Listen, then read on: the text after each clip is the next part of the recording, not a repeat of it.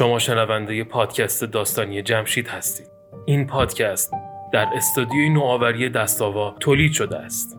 دستاوا بستر تولید محتوای خلاقانه برای کسب و کارهاست. شما میتونید از طریق صفحه اینستاگرام و وبسایت دستاوا با این مجموعه در ارتباط باشید.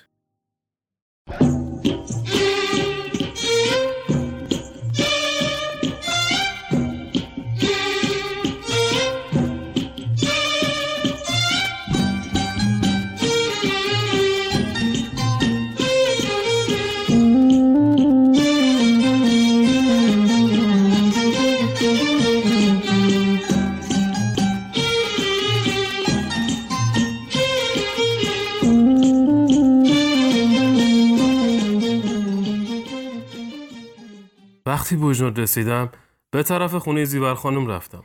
خوب میدونستم با شنیدن خبر فروش ترشیاش خوشحال میشه. با دیدن پولها اشک شوق توی چشماش جمع شد. وقتی شنید سفارش 10 بانکی دیگه هم دادن، اولین اشکش روی گونه‌اش چکید و گفت ترشی درست کردن تنها کاریه که از دستم برمیاد. خدا رو شکر با همین پول حلال بچه‌هامو بزرگ میکنم. وقتی به خونه رسیدم همه منتظرم بودن. میخواستم ببینن این بار چقدر سود کردم. اما من هیچی نگفتم. منتظر بودم بابا به یه بهانه از خونه بره بیرون تا براشون شرط بذارم. آخه جلوی بابا خجالت میکشیدم که حرف دلمو بزنم. بالاخره رادیاتور عشق ما هم به جوش اومده بود. تو راه برگشت به خونه خیلی فکر کردم. حالا که رو پای خودم ایستاده بودم و پس‌اندازم داشتم، میتونستم برم خواستگاری. مامان به بهانه اینکه بیبی هوس بستنی کرده بابا را از خونه بیرون فرستاد. بیبی هم گفت گلن جان من که حامله دهیم که بستنی هوسیدیم. من و خواهرها خندیدیم. بیبی راست میگفت، اون که حامله نبود که بخواد هوس بستنی کنه.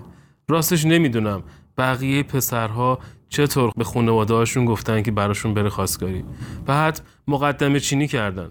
اما من به جای اینکه مقدمه چینی کنم براشون شرط گذاشتم و گفتم اگه میخوان بدونن سرگذشت گلیم هاشون این بار چی شده، باید واسم برین خواستگاری. همشون خوب میدونستن که من از بچگی گیتی دختر همسایمون رو دوست داشتم. مامان گفت بابات بیاد خونه مشورت کنیم، یه کاری میکنیم. وقتی بابا اومد خونه، من و خواهرها درباره گلیم صحبت میکردیم. به اونا میگفتم اگه برای نقشای جدیدی که میزنید اسم انتخاب کنید خیلی خوب میشه. مثل نقشای قالی که اسم دارن، مثل نقش ریزماهی. همونطور که با خواهرها حرف می زدم به مامان و بابا هم نگاه می کردم که کنار حوض حرف می زدن. وقتی بابا به طرفم نگاه کرد، نگاهمو از اونها دزدیدم. برای اینکه راحت‌تر بتونن صحبت کنن از خونه زدم بیرون. پیاده می رفتم. نمی دونستم مقصد کجاست. سرم پر بود از خاطرات گذشته. بوی قدیم تو سرم پیچیده بود. چقدر خوش می گذشت. من و گیتی با هم بازی می کردیم.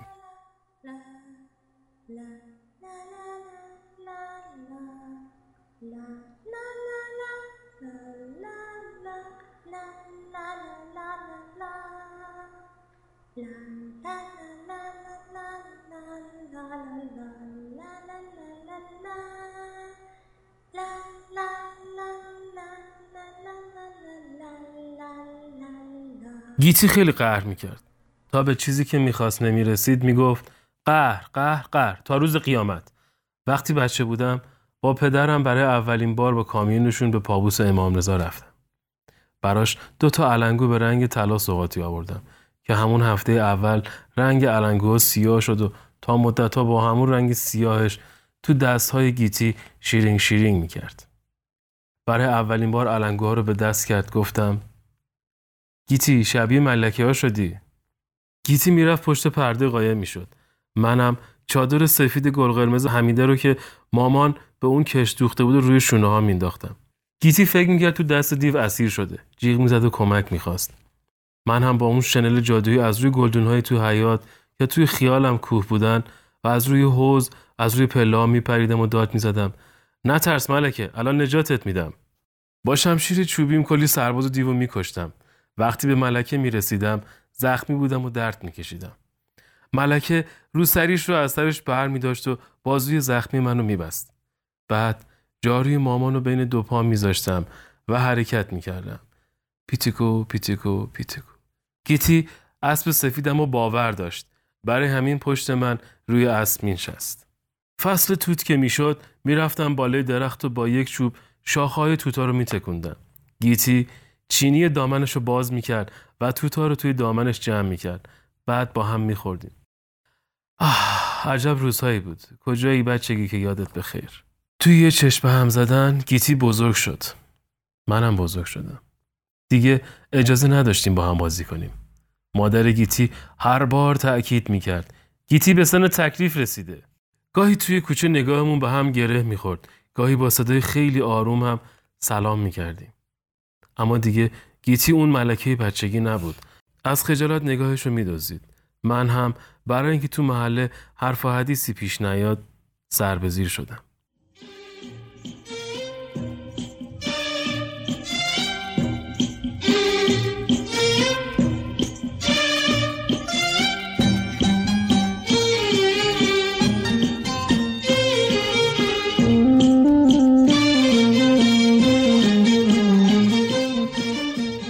ببخشید، از همه گذشته کنده شدم.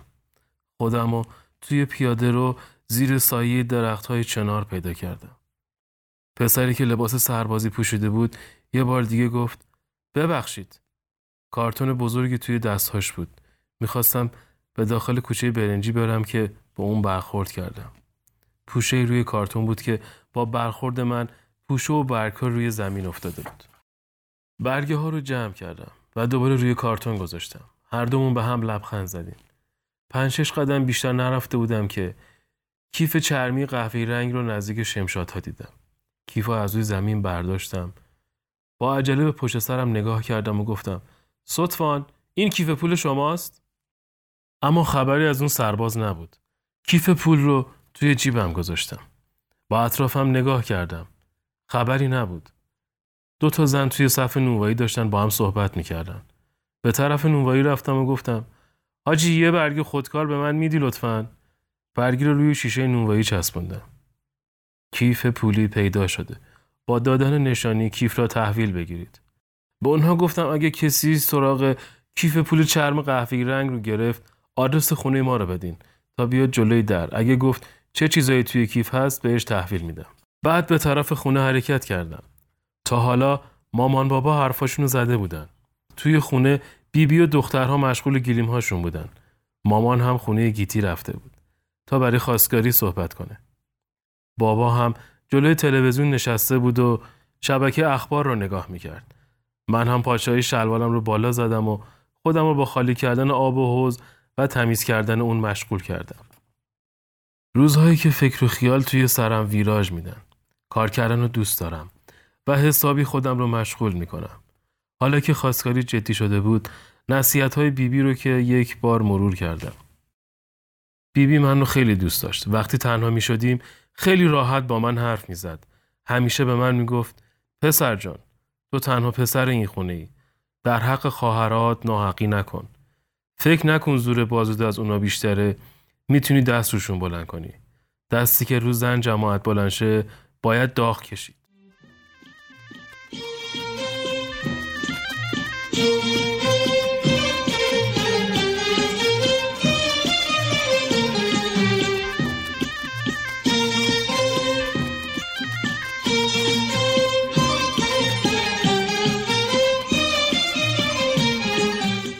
با خواهرات رفیق باش تا مشکلاتشون رو بهت بگن. زن جماعت وقتی از مردشون بترسن دروغ میگن. وقتی بفهمن مردشون حمایتشون نمیکنه پنهون کاری میکنن. اگه کسی مزاحمشون شد عربده نکش. خون و خونریزی راه ننداز. باید خودشون از حق خودشون دفاع کنن. همیشه که شما نیستین ازشون حمایت کنین. باید روی پای خودشون واستن. خدا بیامرز پدر بزرگ شوهر نبود که، رفیق من بود. تو هم الان برای خواهرات رفیق باش.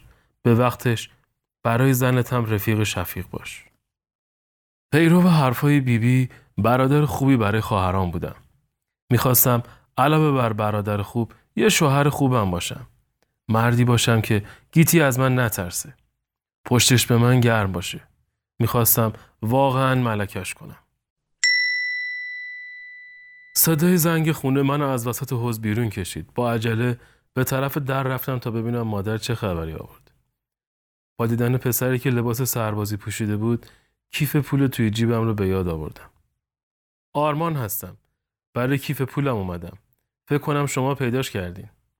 حقیقتش اینه که من هنوز توی کیفو نگاه نکردم. چی توشه؟ یه نگاهی بندازم. کارت ملی، گواهینامه و چند تا کارت. همه هم به اسم خودم هستن. آرمان وحیدی.